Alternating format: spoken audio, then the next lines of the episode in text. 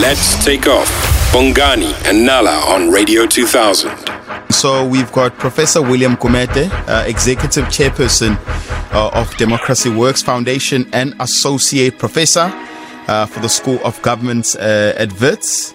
And he's going to try and explain to a layperson like me uh, on what happens now. So in my crazy mind, uh, Professor, I'm imagining um, the current uh, leadership that's in charge of the municipality. On Monday, uh, someone knocks on their door. He's got his feet on the desk, grabs him, throws him out, takes over the office, and everything runs. But obviously, that's not how it's going to work. Uh, what happens now? The results are out. What is going to happen now?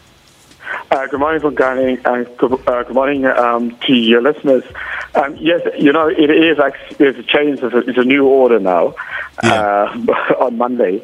Um, the most important thing is now is to form a government in many municipalities where there's no arm, uh, um, you know, um, no one has enough majority. So um, now it's a negotiation. There's some parties that, firstly, uh, in such situations, parties will have to decide yeah. You know, who are they going to partner with? Are they going to partner with the enemy?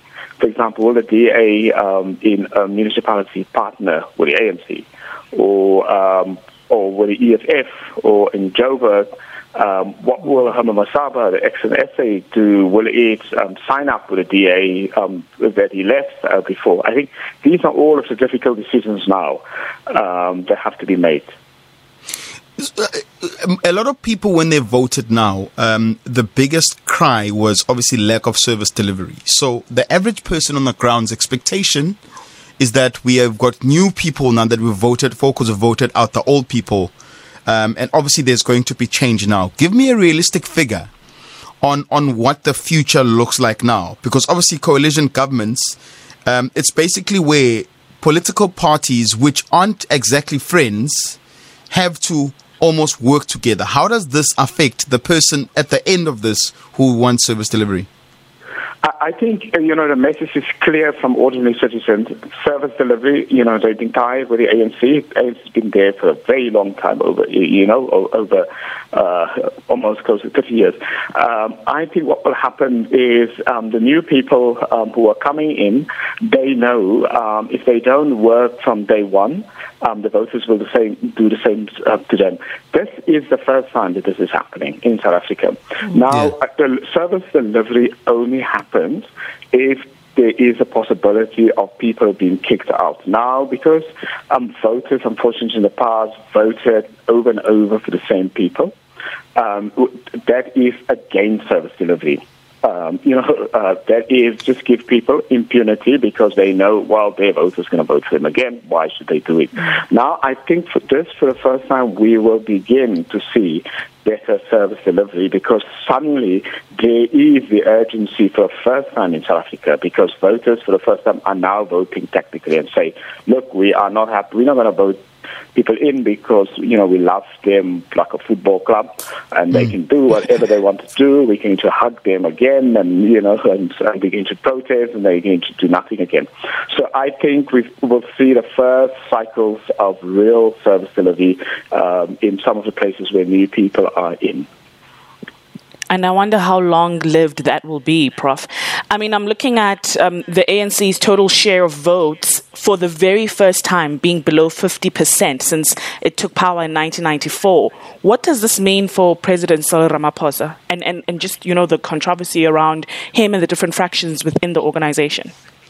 You know, this is for us a historical moment and for the ANC. Now, all the troubles of the ANC also start on Monday um, because mm. now, you know, opponents of, of, of President Ramaphosa will now say, look, because this is the first time that this has happened under his leadership, well, they may have to ch- uh, have a leadership change.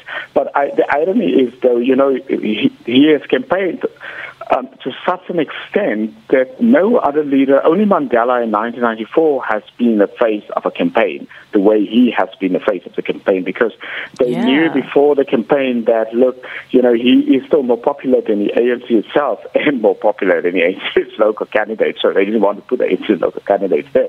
And they wanted to put his face. So that's the irony. And if he, he did not campaign the way he had campaigned, the ANC would have actually reached the, the floor of 40% or so.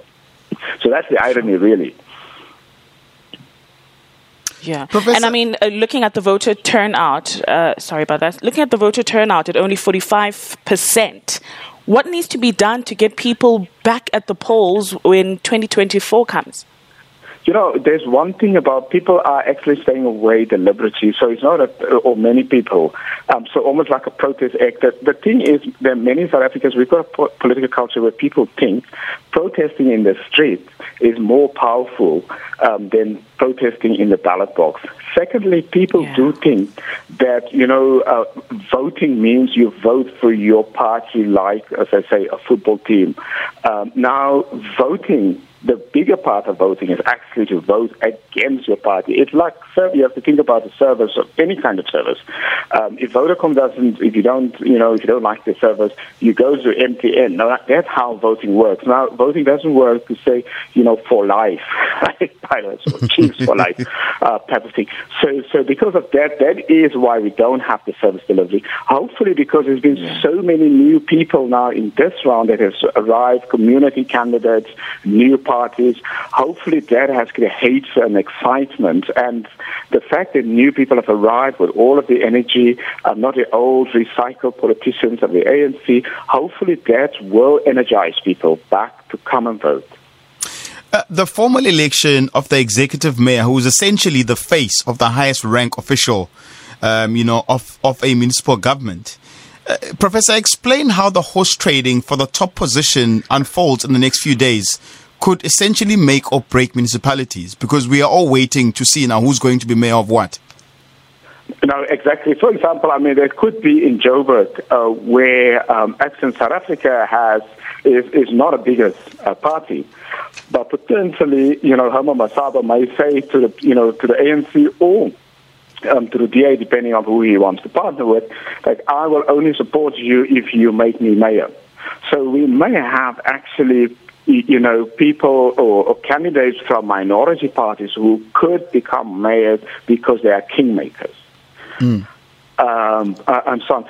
So it's really, it's not, in a sense, we, we also have to look not anymore at like one individual executive mayor or the premier really is the collective of the council that is important. It's like, you know, many people say, Cyril Ramaphosa is a leader, but his cabinet is a terrible cabinet. I mean, like, incompetent people. No one can deliver in their portfolios. Now, that's really where our problem is.